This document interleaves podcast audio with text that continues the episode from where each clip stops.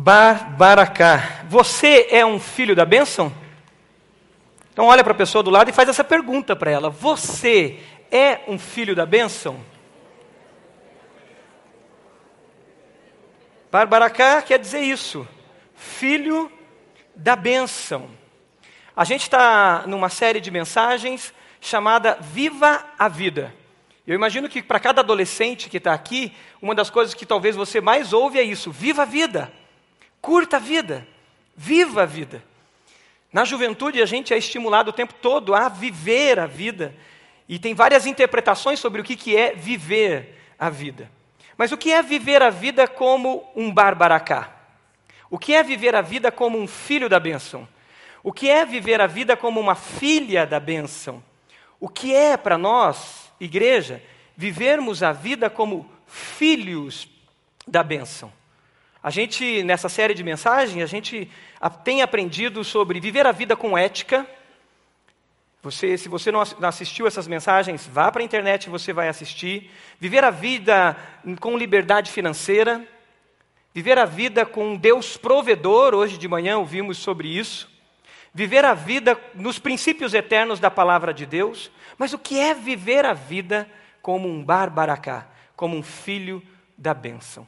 Eu queria que vocês assistissem um videozinho que fala sobre viver a vida, de um filme, antes de colocar o vídeo, que eu assisti quando tinha 15 anos, como vocês.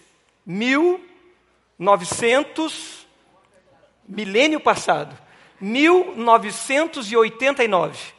Tinha 15 anos de idade. E nesse ano foi lançado um filme que mexeu com a cabeça de muita gente e dos professores também, que usaram muito esse filme em escolas, em colégios e na faculdade. Assiste um pedacinho desse filme. Pits, abra o seu inário na página 542. Leia a primeira estrofe do poema. Para as virgens aproveitarem seu tempo? É, esse mesmo. Muito apropriado, não? Colha logo seus botões de rosa, pois o tempo vai correndo. Esta flor que hoje sorri cheirosa, amanhã estará morrendo. Obrigado, Sr. Pits. Colha logo seus botões de rosa. O termo latino para esse sentimento é carpe diem. Quem sabe o que é?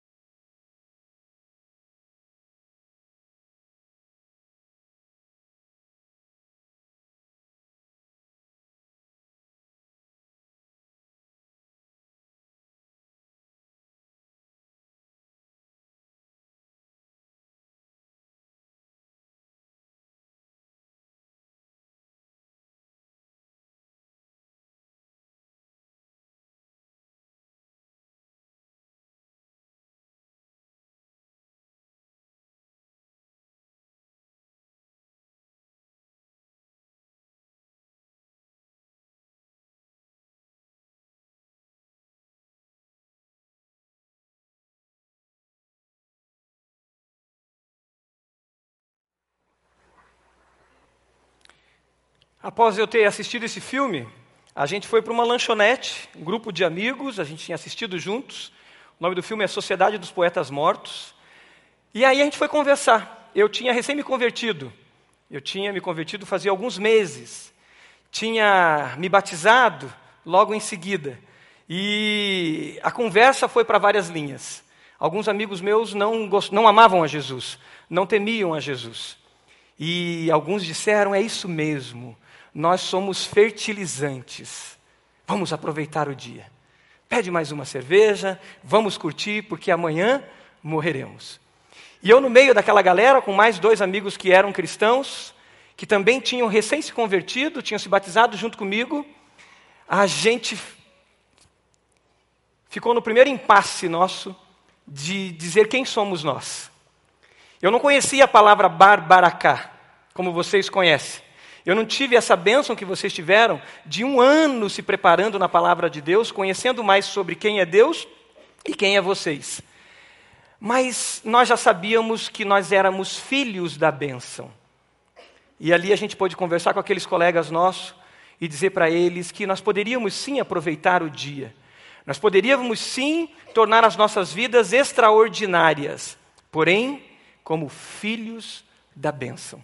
Porque nós éramos mais do que composições químicas. Nós éramos mais do que carne e osso. Nós éramos eternos. Abra a Bíblia de vocês, vamos abrir as nossas Bíblias, em Gênesis capítulo 1. Gênesis capítulo 1. Você tem aí um esboço, você tem um boletim com um esboço dentro, tem caneta na frente. Você que está na internet, você que está assistindo a gente, eu creio que Deus tem uma palavra para você, como tem para toda a igreja aqui nesse momento. Anote, pegue a sua Bíblia e deixe o Espírito Santo falar com você, como Ele está falando com cada um de nós aqui. Gênesis 1, do versículo 18, do versículo 22 em diante. Então Deus os abençoou, dizendo, sejam férteis e multipliquem-se, encham as águas dos mares e multipliquem-se as aves da terra. Passaram-se a tarde e a manhã, e esse foi o quinto dia. E disse Deus, produza a terra seres vivos de acordo com as suas espécies, rebanhos domésticos, animais selvagens e os demais seres vivos da terra, cada um de acordo com a sua espécie. E assim foi. Deus fez os animais selvagens de acordo com as suas espécies, os rebanhos domésticos de acordo com as suas espécies, e os demais seres vivos da terra de acordo com as suas espécies. E Deus viu que ficou bom. Então disse Deus, façamos o homem, o ser humano, a nossa imagem, conforme a nossa semelhança. Domine ele sobre os peixes do mar, sobre as aves do céu, sobre os grandes animais de toda a terra e sobre todos os pequenos animais que se movem rente ao chão. Criou Deus, o ser humano, a sua imagem. A imagem de Deus o criou. Homem e mulher os criou. Deus os abençoou e lhes disse, sejam férteis, multipliquem-se, encham e subjuguem a terra. Dominem sobre os peixes do mar, sobre as aves do céu e sobre todos os animais que se movem pela terra. Disse Deus, eis que lhe dou todas as plantas que nascem em toda a terra e produzem sementes, e todas as árvores que dão frutos com sementes. Elas servirão de alimento para vocês. E dou todos os vegetais como alimento a tudo que tem fôlego de vida, a todos os grandes animais da terra, a todas as aves do céu e a todas as criaturas que se movem rente ao chão. E assim foi. E Deus viu que tudo que havia feito e tudo que havia ficado, muito bom.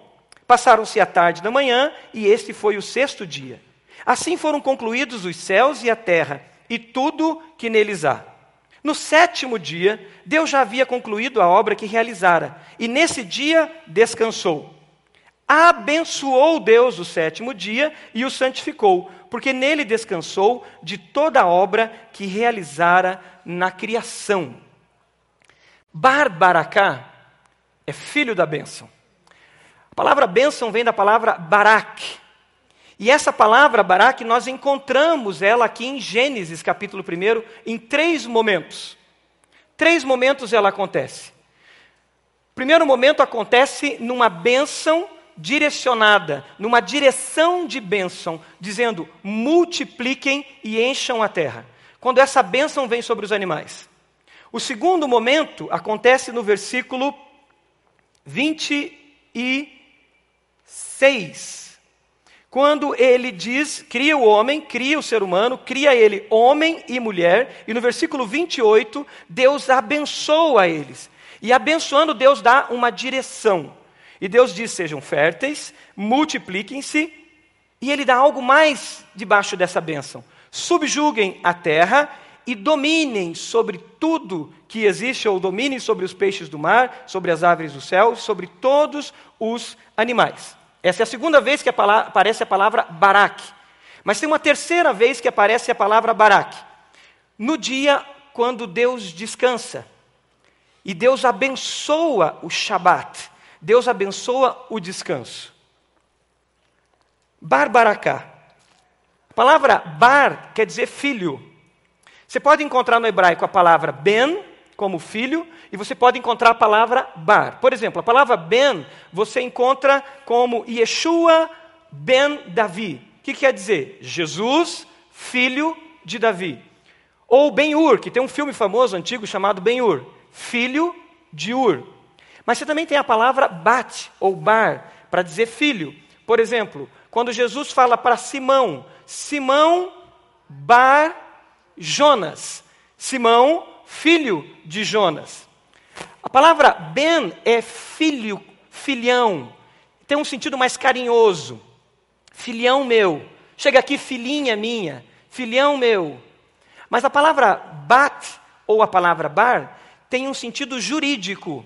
Ou seja, você é um filho com uma identidade muito clara e juridicamente você me pertence. Ou você pertence a uma família e juridicamente ou legalmente você pertence a essa família. O que é ser um filho da bênção?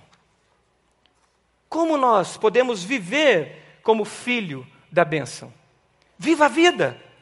Carpe diem! Mas como viver a vida como esse filho da bênção? A primeira característica de um filho da bênção é que um filho da bênção tem uma identidade. Um filho da bênção, ele sabe quem ele é. Ele tem uma identidade muito clara. Ele não é uma obra do acaso. Ele não é uma obra do descuido do universo. Não, ele foi criado à imagem e semelhança de Deus. Foi o que nós lemos em Gênesis 1, 27. Nós fomos criados à imagem e semelhança de Deus. Um filho da bênção tem isso muito claro na mente dele. Ele tem uma consciência muito clara que ele é muito mais do que composição química. Ele é muito mais do que uma estrutura óssea. Ele é muito mais do que esse corpo. Ele é eterno. Ele foi criado à imagem e semelhança de Deus. Um filho da bênção, ele vê-se como filho de Deus. E vocês, barbaracás, foram privilegiados de ouvir isso esse ano, de ver isso na palavra de Deus, de experimentar o Espírito Santo de Deus falando e mostrando isso para vocês a cada dia. Vocês são filhos de Deus.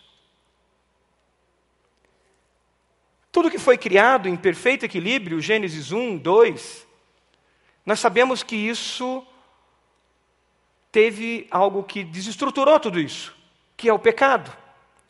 O pecado trouxe desequilíbrio. O pecado afastou a gente de Deus. E o pecado afastou o ser humano de Deus e tornou o ser humano uma criatura distante de Deus. O pecado, ele tirou e feriu a nossa identidade de criados à imagem e semelhança de Deus. O pecado rasurou essa imagem, como um espelho que você olha para ele e você se vê ali de maneira quase perfeita e de repente você rasura aquele espelho. E quando você rasura aquele espelho, o que acontece? Você não se vê perfeito. Eu lembro uma vez que quebrei um espelho da minha mãe. Antigamente as mães tinham penteadeira em casa, né?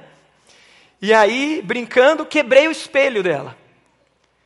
E aí, o grande castigo para mim não foi uma surra, não foi algum outro tipo de disciplina. foi eu todo dia, a minha mãe fazer questão de que eu me arrumasse e ela me arrumava na frente daquele espelho quebrado. E eu via a minha imagem toda rasurada.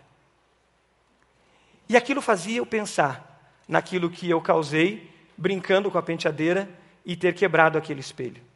A nossa imagem sem Jesus é essa imagem rasurada. A nossa identidade, ela está fragmentada, ela está quebrada. Mas quando nós recebemos a Jesus, a palavra de Deus diz que Ele nos torna filhos por direito legal. João capítulo 1, versículo 12, diz que todos quanto receberam Jesus, Deus deu-lhes o direito. Em outra tradução diz, o poder de se tornarem filhos. E eu pergunto a vocês, Barbaracás, vocês são filhos de Deus, sim ou não? Vocês são filhos de Deus? Sim. Essa é a identidade de vocês. Igreja, vocês são filhos de Deus? Sim. Amém. Se você tem Jesus, se você entregou a sua vida ao Senhor Jesus, se você se rendeu ao Senhor Jesus, você é filho, não criatura, filho de Deus.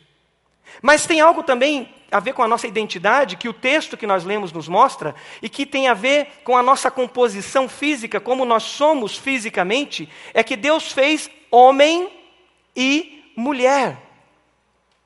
Deus não fez dois seres que viveriam a sua identidade como ser, e conduzido pelos seus instintos, e hoje ele poderia ser uma coisa e amanhã ser outra. Deus fez homem e mulher.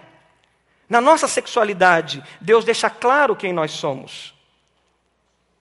Quando a gente tem consciência que nós somos filhos de Deus, nós não vivemos guiados pelos graus comparativos. Nós não vivemos guiados porque o outro é melhor do que eu preciso ser melhor, e eu vivo dessa competição maluca de querer ser e ser o que o outro é. Porque eu sou filho. E se eu sou filho, a minha identidade, quem eu sou, está firmado em quem é meu pai. E o meu pai é o Pai Celestial. É quem me resgatou, é quem me deu vida. E eu não vivo desses graus comparativos. Eu não vivo comparando e competindo o tempo todo. Eu não vivo me comparando aos melhores modelos que possam existir e nem me comparando aos caras que têm maior fama no ambiente onde eles estão e nem me comparando ao meu vizinho que trocou de carro no outro dia ou trocou de casa ou conseguiu aquela promoção na empresa que eu ainda não consegui. Eu não vivo de comparações porque eu sou filho e o filho está seguro no pai. E ele não precisa de coisas para ele ser. Ele é. Ele simplesmente é. A gente não vive de fugas quando a gente é filho, tentando preencher buracos dentro de nós. Porque o filho sempre está seguro com o pai. A gente não vive de vícios, de compulsões, de tentando satisfazer coisas dentro de nós, porque nós buscamos a nossa satisfação em quem dá vida. E quem faz a gente viver a vida, que é Deus, nosso Criador. A nossa vida é preenchida por Ele. Temos uma identidade. Não vivemos pelos nossos instintos e desejos. A nossa sociedade hoje prega viver pelos seus desejos. A nossa sociedade hoje prega viva o que você sente. E se você sente, você é. Então, se eu o tempo todo estou tendo desejo de dar em cima das meninas, eu quero viver e ser isso. Se eu sinto desejo ou algo aparenta por mim que me dá um sentimento ou um desejo para uma pessoa, talvez, de estar perto de uma pessoa que é do mesmo sexo, a sociedade já diz que você é homossexual. E ela põe um carimbo em você. E aí se cria na área da sexualidade dezenas de gêneros. E agora passou da centena, definindo a pessoa por aquilo que ela deseja, pelos instintos dela.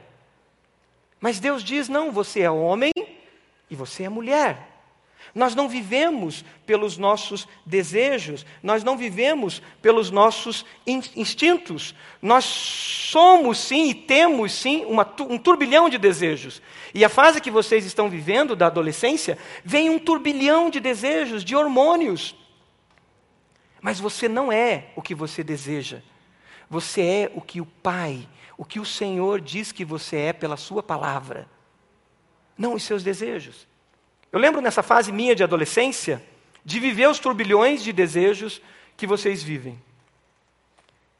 E lembro de momentos de me entrar em crise e dizer quem eu sou.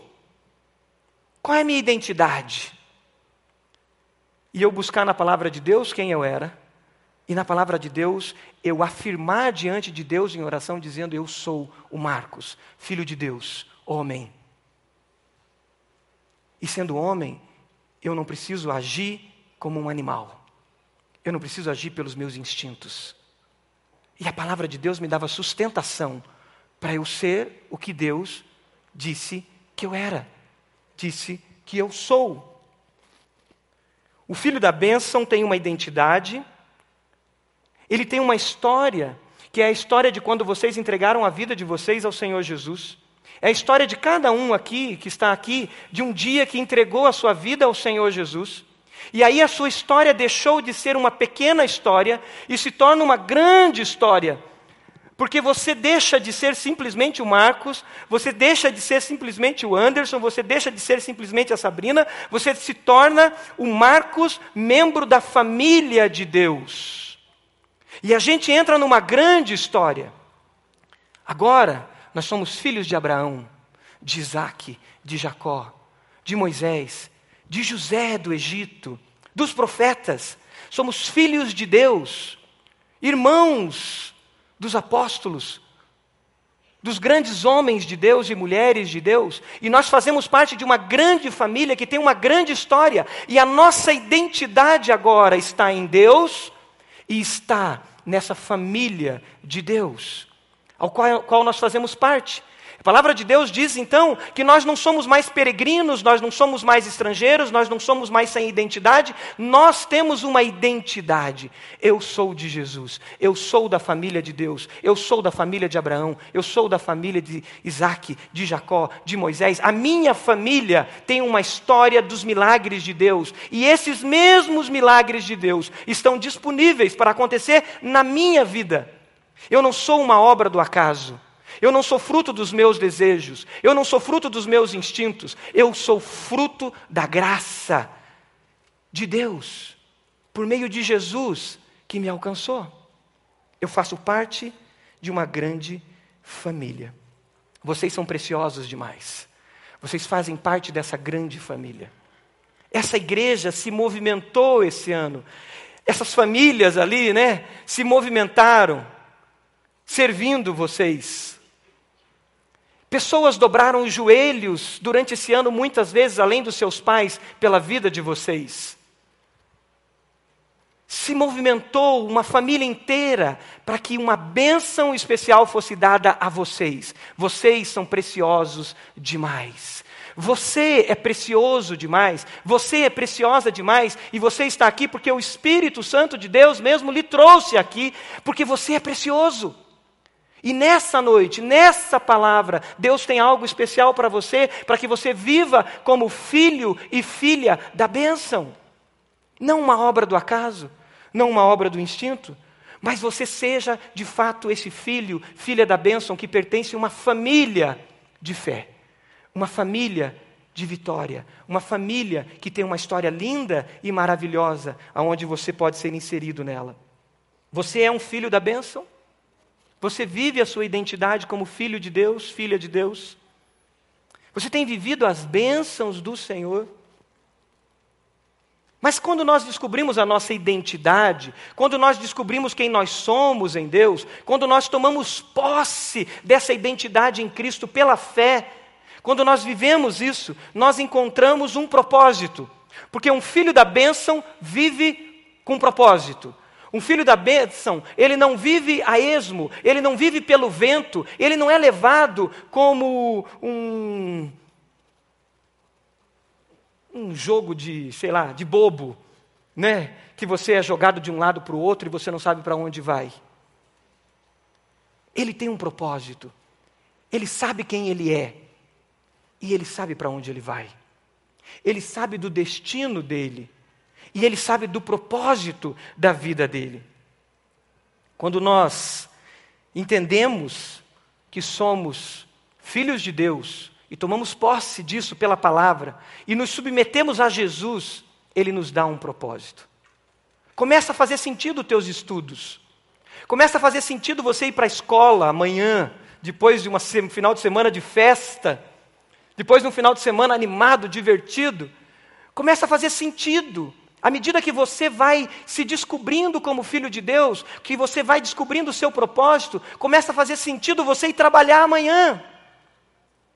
Começa a fazer sentido você cuidar da sua família amanhã. Você preparar a sua casa, você organizar os seus filhos, levando para a escola, trazendo. Começa a fazer sentido a sua vida, porque ela tem um propósito. Agora você sabe quem você é. E você sabe o porquê você faz cada coisa. Quando nós lemos aqui as bênçãos em Gênesis capítulo 1, nós vemos que tinha uma bênção especial de multiplicação, uma bênção especial de transmissão de bênção, de geração de vida. E a vida passa a ter propósito. Mas nós sabemos que muitas pessoas vivem sem propósito. Muitas pessoas não sabem por que levantam na segunda-feira cedo. Muitas pessoas, às vezes, dentro da igreja ainda, não sabem por que amanhã eu tenho que levantar cedo. E levantar cedo amanhã se torna um peso. Se torna algo terrível. E talvez vocês, Barbara, ou talvez quem aqui é jovem, adolescente, estudante, ainda é um peso para você ter que ir para a sua escola, para a sua faculdade, para onde você vai. Mas Deus tem um propósito para você e você precisa descobrir e viver esse propósito do Senhor, para que a vida faça sentido.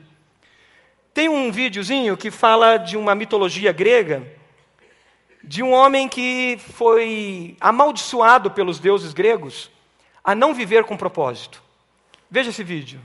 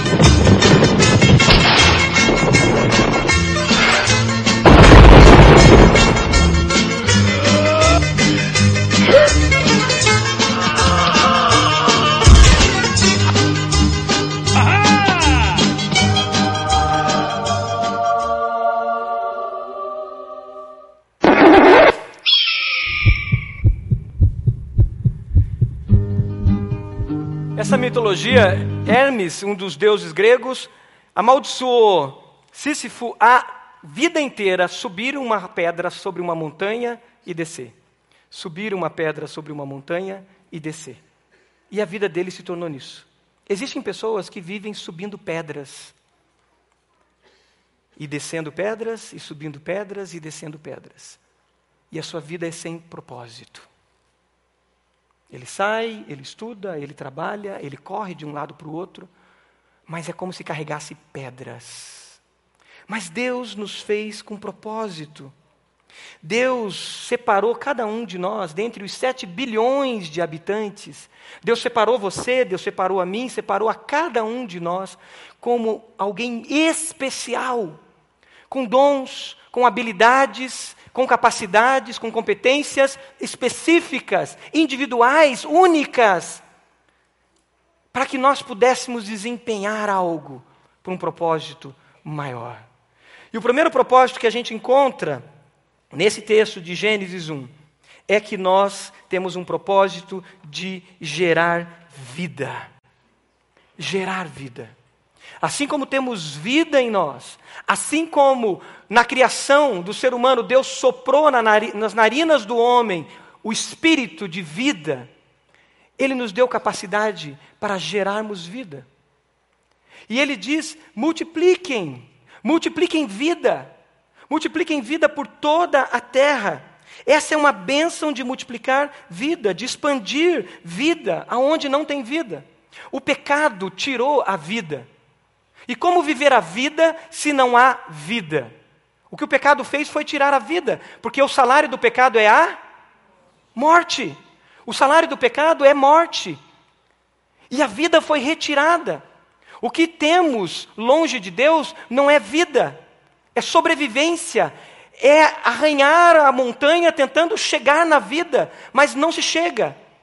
Só Deus pode nos dar vida. É por isso que Jesus vem e morre por você, morre por mim, morre por cada um de nós, pagando o preço do pecado, que é a morte, para gerar vida.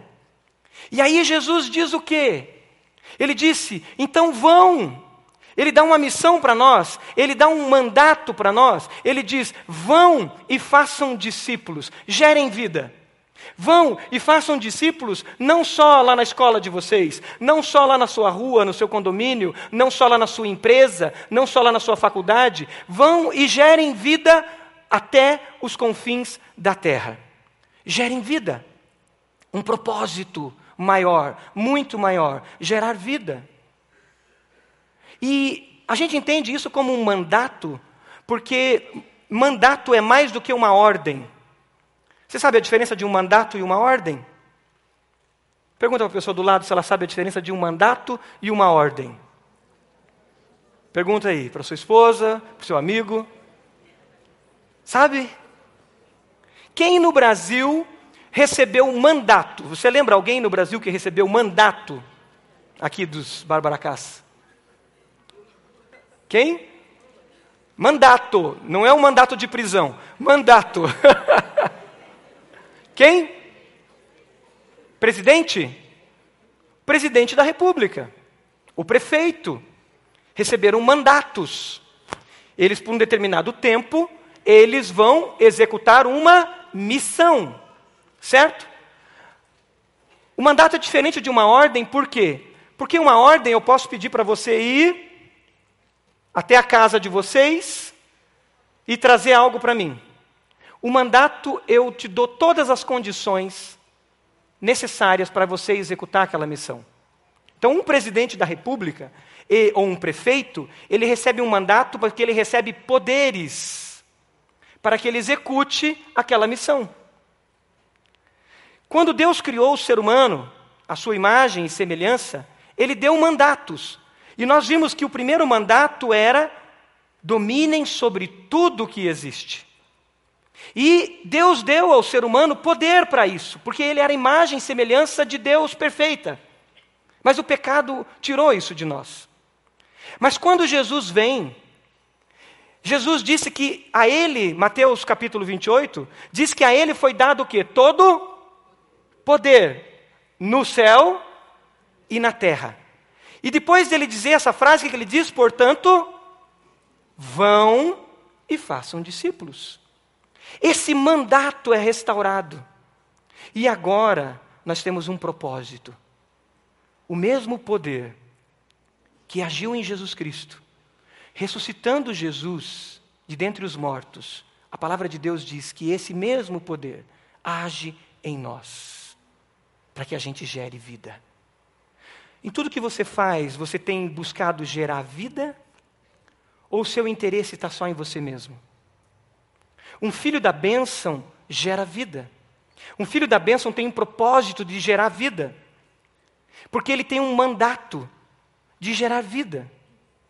É por isso que a Bíblia diz que os discípulos de Jesus são sal e são luz, num mundo que está apodrecendo, num mundo que está se degradando, que está em estado de putrefação. É bem isso.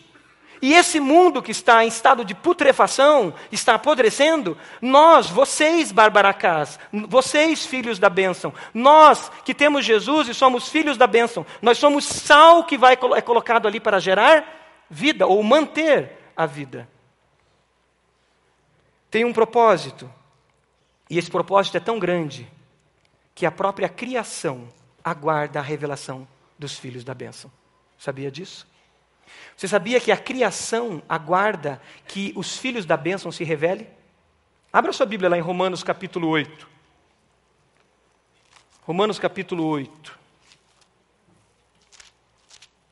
Se você nunca leu esse texto, sublinhe na sua Bíblia. Romanos 8, do versículo 18 em diante.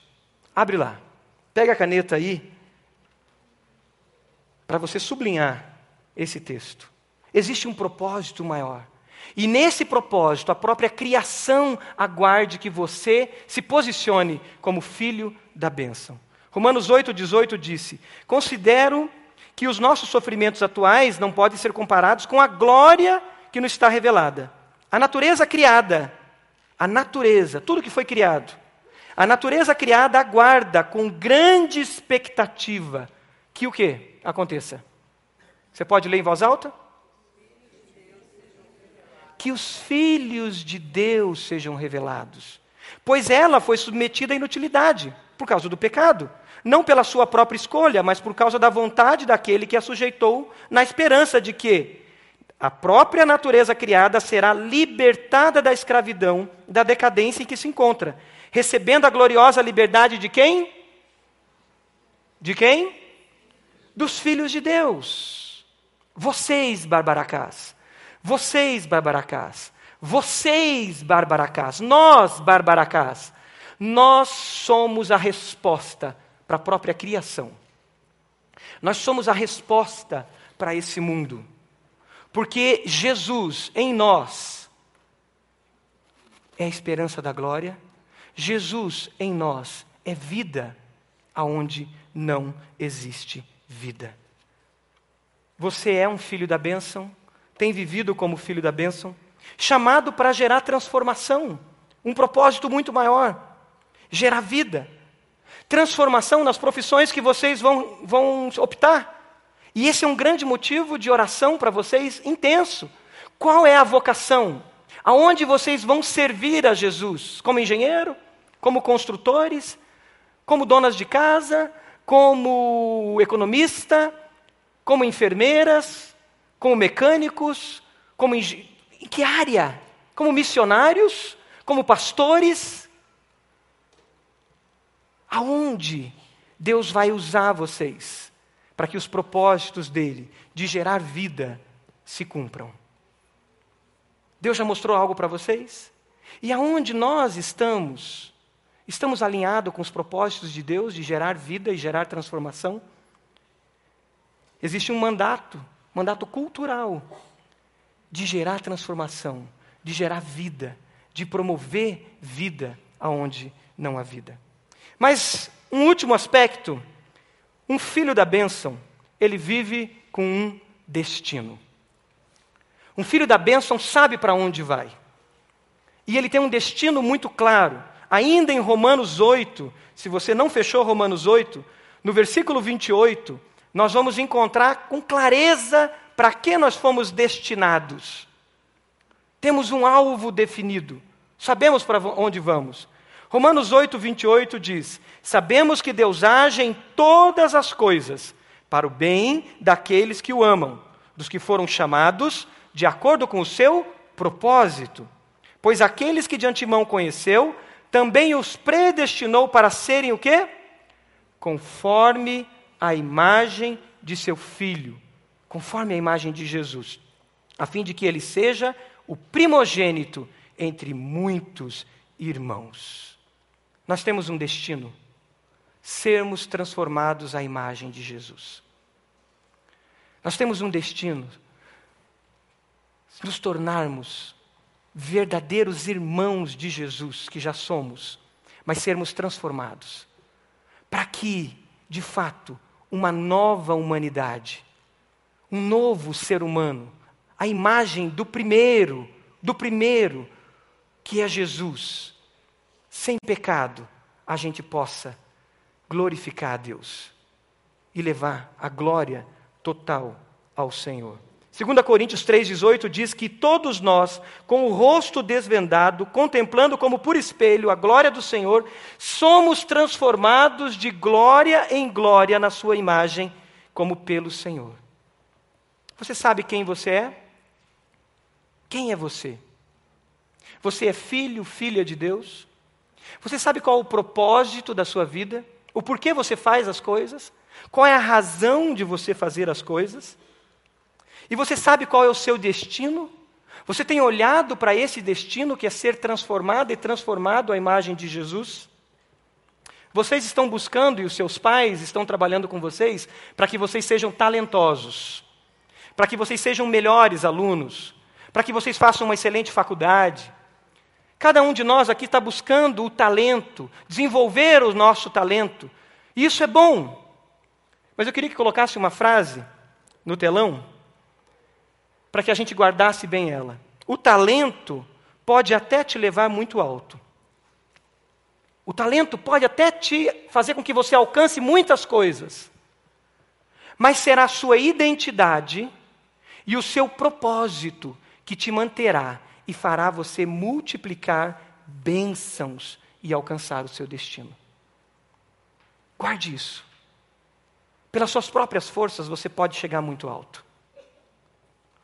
Mas se você não tiver clareza da sua identidade, do seu propósito, você não vai multiplicar bênçãos.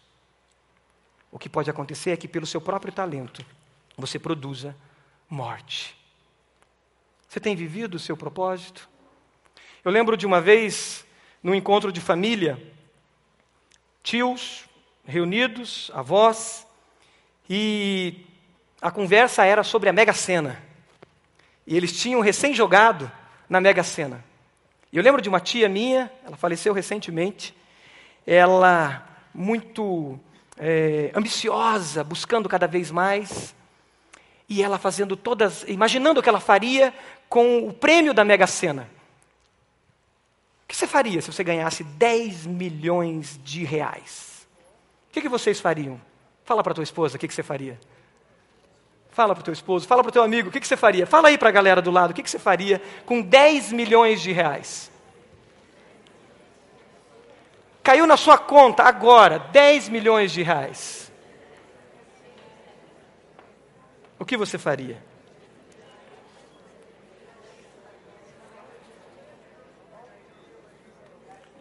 Eu lembro que a conversa foi, e eles estavam calculando, e a minha tia falou assim para mim, eu vou te dar esses 10 milhões, Marcos. Eu falei, uou, que legal. E ela perguntou para mim, o que você vai fazer com os 10 milhões de reais? E eu parei para pensar, e veio muita coisa na cabeça. Mas eu estava vivendo tão intensamente uma experiência de servir a Deus na liderança da Juventude Batista da cidade, e começando um trabalho com informática, e aquele trabalho foi resposta de oração, porque quando eu me converti com 15 anos, da idade de vocês, eu orei e disse, Deus, eu queria que o Senhor me desse condições de ter um trabalho onde eu pudesse servir mais ao Senhor, onde eu pudesse ter tempo e flexibilidade para te servir. E Deus me deu. Com 19 anos, Deus me deu aquele trabalho onde eu era dono do meu tempo. E eu olhei para minha tia e falei, tia, o que eu vou fazer é investir nisso que eu estou fazendo. Ela, como? Eu imaginei que você ia sair pelo mundo, você ama viajar, você ama conhecer. Eu falei, mas o que eu estou fazendo é tão bom. Eu tinha encontrado o meu propósito. Se você vai parar tudo e vai sumir no mundo, é porque você não encontrou o seu propósito. Porque o dinheiro não nos dá propósito. O curso, a faculdade, não nos dá propósito. O propósito está em nós antes. E a faculdade, o dinheiro, o que vem às nossas mãos, potencializa o propósito. Ele potencializa aquilo que está conosco. Mas ele não nos dá propósito. Existe muita gente correndo atrás do dinheiro, achando que o dinheiro vai te dar propósito. Não vai dar. Você vai correr atrás do vento. E vai subir pedra e descer pedra. Subir pedra e descer pedra. Mas eu esqueci de uma bênção, não esqueci? Eu falei da bênção da multiplicação. Eu falei da bênção de domínio sobre tudo que existia. Mandato cultural, mandato social. Mas eu esqueci da bênção que foi dada sobre o sétimo dia. O Shabbat.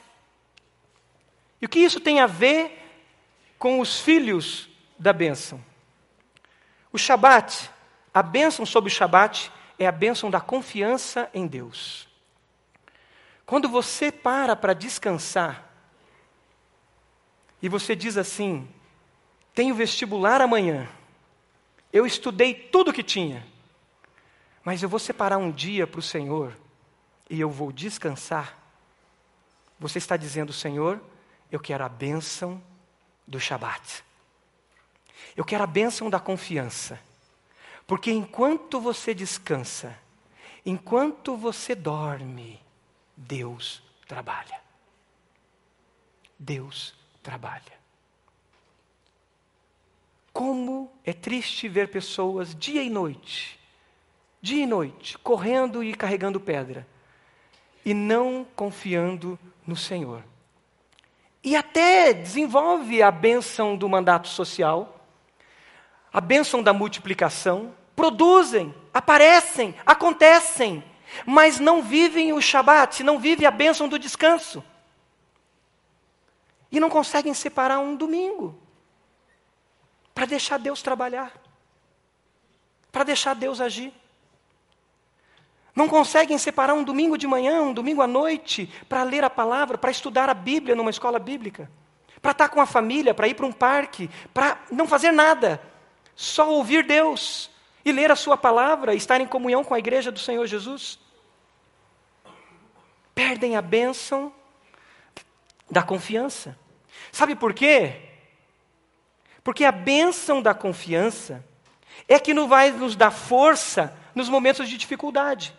Porque eu falei de propósito e falei de destino, mas eu não falei de processo. E entre o propósito e o destino tem um processo. E no processo tem luta. Lembra de José, do Egito? Deus não apontou para ele um destino? O destino dele qual que era? Governar. Mas entre o propósito de vida dele que ele vivia e o destino, teve lutas. E esse mesmo José, ele foi vendido pelos irmãos. Lembram disso? Esse mesmo José foi para uma casa trabalhar como escravo. Esse mesmo José foi traído nessa casa. Esse mesmo José caiu numa prisão. Nessa prisão, depois ele foi esquecido pelas pessoas que ele ajudou. Mas sabe o que fez José se manter no propósito? E qual era o propósito de José? Gerar vida, gerar bênção. Porque aonde José estava, mesmo como escravo numa casa, aquilo que ele fazia prosperava. Mesmo numa cadeia, ele abençoava as pessoas dentro da cadeia. Aonde ele estava, ele vivia o propósito dele. Mas sabe o que fez José prosperar? Sabe o que fez José alcançar o destino dele de governar e alimentar multidões? Porque ele alimentou as pessoas antes dele chegar a ser o governador do Egito. Se você vive o seu propósito, você está gerando vida já. Você não está esperando ficar rico. Você não está esperando a tua empresa ter sucesso. Você não está esperando você ganhar uma promoção. Você não está esperando um milagre. Não, você começa a viver o teu propósito já. Você começa a experimentar e viver o teu propósito agora, de gerar vida, de gerar transformação. Porque você tem uma identidade, você tem um propósito. Barbaracás, vocês podem desprezar essa bênção. Vocês podem, tudo isso que aconteceu esse ano, vocês podem ignorar e desprezar. Nós podemos desprezar a bênção do Senhor, assim como Esaú fez. Esaú desprezou a bênção. E ele desprezou a bênção porque ele trocou a bênção pelo quê? Alguém lembra? Por um prato de lentilhas. Gente, um prato de lentilhas. Ele desprezou a bênção. Vocês podem esquecer dessa bênção. E o desejo vai vir. E de repente vocês podem seguir o desejo, os seus desejos, e desprezarem a bênção. Cuidado com os desejos. Não vivam pelos desejos. Cuidado com as necessidades. Quem vive pelas necessidades despreza o propósito. Quem vive pelas suas necessidades despreza o propósito. É por isso que Jesus disse que nós temos que buscar primeiramente o reino de Deus. E quando Jesus fala do reino, quem já estudou economia, se lembra da pirâmide de Maslow? O reino está na base principal. O reino vem antes das necessidades. O reino tem que vir antes das necessidades. Porque a nossa vida não é movida por necessidades. A nossa vida é movida por propósitos. Propósitos. Vocês receberam a bênção e vão receber a bênção da igreja hoje. Mas não desprezem. Não despreze o carro que você tem. Não despreze o ministério que Deus te deu, o pequeno grupo que Ele te deu. Não despreze a igreja que Deus te deu. Não despreze a casa que Deus te deu. Não despreze a esposa que Deus te deu. Porque quem despreza a bênção joga fora o seu destino muitas vezes. Esaú desprezou a bênção por um prato de lentilhas e ele não recebeu a bênção. Nós perdemos o que nós desprezamos. Hoje é noite de bênção. Essa palavra é palavra de bênção. Você pode recebê-la ou você pode desprezá-la. Desprezar uma palavra de bênção é desprezar um destino de bênção que o Senhor nos deu. Você pode fechar seus olhos? Você entregou a sua vida ao Senhor Jesus? Você assumiu já que você é pecador, pecadora, e que você precisa de Jesus como Salvador seu? Fez essa entrega total a Ele? Vocês, barbaracás, que estão aqui, todos vocês já entregaram a vida de vocês a Jesus, dizendo: Jesus, a minha vida é tua, ela te pertence, e eu quero viver como filha, como filho. Talvez você é um senhor de idade, maduro, com experiência de vida, senhora, mas você ainda não fez essa entrega total de vida a Jesus, assumindo que só Ele pode te dar vida e te fazer filha e filho dEle. Enquanto você está orando, eu quero fazer uma oração, e é uma oração de entrega, e eu te convido a repetir essa oração comigo, dizendo: Jesus, eu me entrego a Ti, eu aceito o Seu amor que dá vida, e eu me entrego totalmente a Ti. Repita comigo essa oração de entrega. Diga: Senhor Jesus, eu confesso que sou pecador e pecadora. Confesso que eu tenho Te seguido de longe, mas eu ainda não fiz uma entrega total a Ti. Diga a Ele, diga: Senhor Jesus, eu entrego a minha vida a Ti. Entrego tudo que sou, tudo que tenho. Que Teu Espírito Santo faça eu nascer como filha, como filho. Barbaracás que estão aqui, se você ainda não tem essa convicção, faça essa oração. Diga: eu me entrego totalmente a Ti, Jesus. Te recebo como meu Senhor e meu Salvador. Mas eu quero que você diga algo mais em oração. Diga: Senhor, mas eu quero então, como filha e filho agora, Te declarar publicamente através do batismo.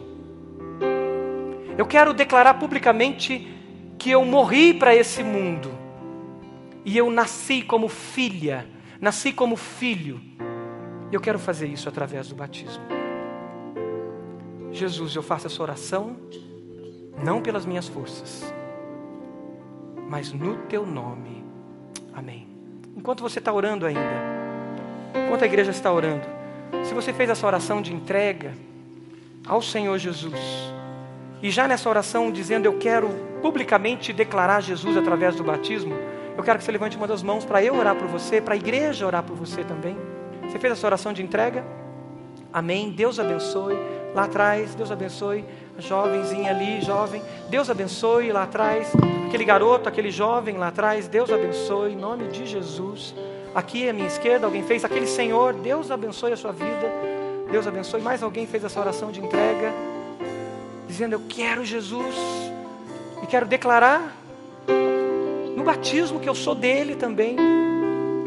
Aqui dos Barbaracás, alguém fez essa oração de entrega, que ainda não é batizado e quer se batizar ainda esse ano? Levante uma das suas mãos. Amém, amém. Mais alguém fez essa oração? De repente você não é batizado ainda e eu quero declarar Jesus através do batismo. Nós vamos nos colocar de pé. Pode ficar de pé. Enquanto nós cantamos essa canção, você que fez essa oração, eu te convido a vir aqui à frente, para que os pastores e a igreja ore por você.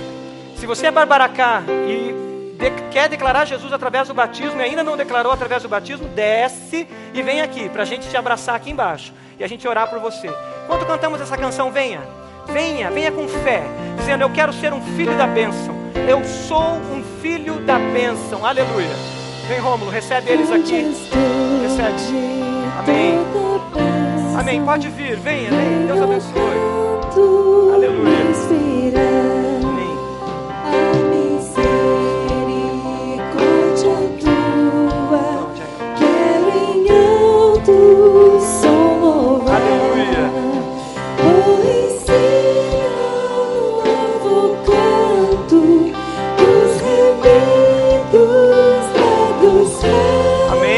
Pode vir esse passo de fé dizendo: eu recebo a bênção, eu recebo essa identidade, eu recebo esse propósito e esse destino de ser um filho da bênção. Dê esse passo.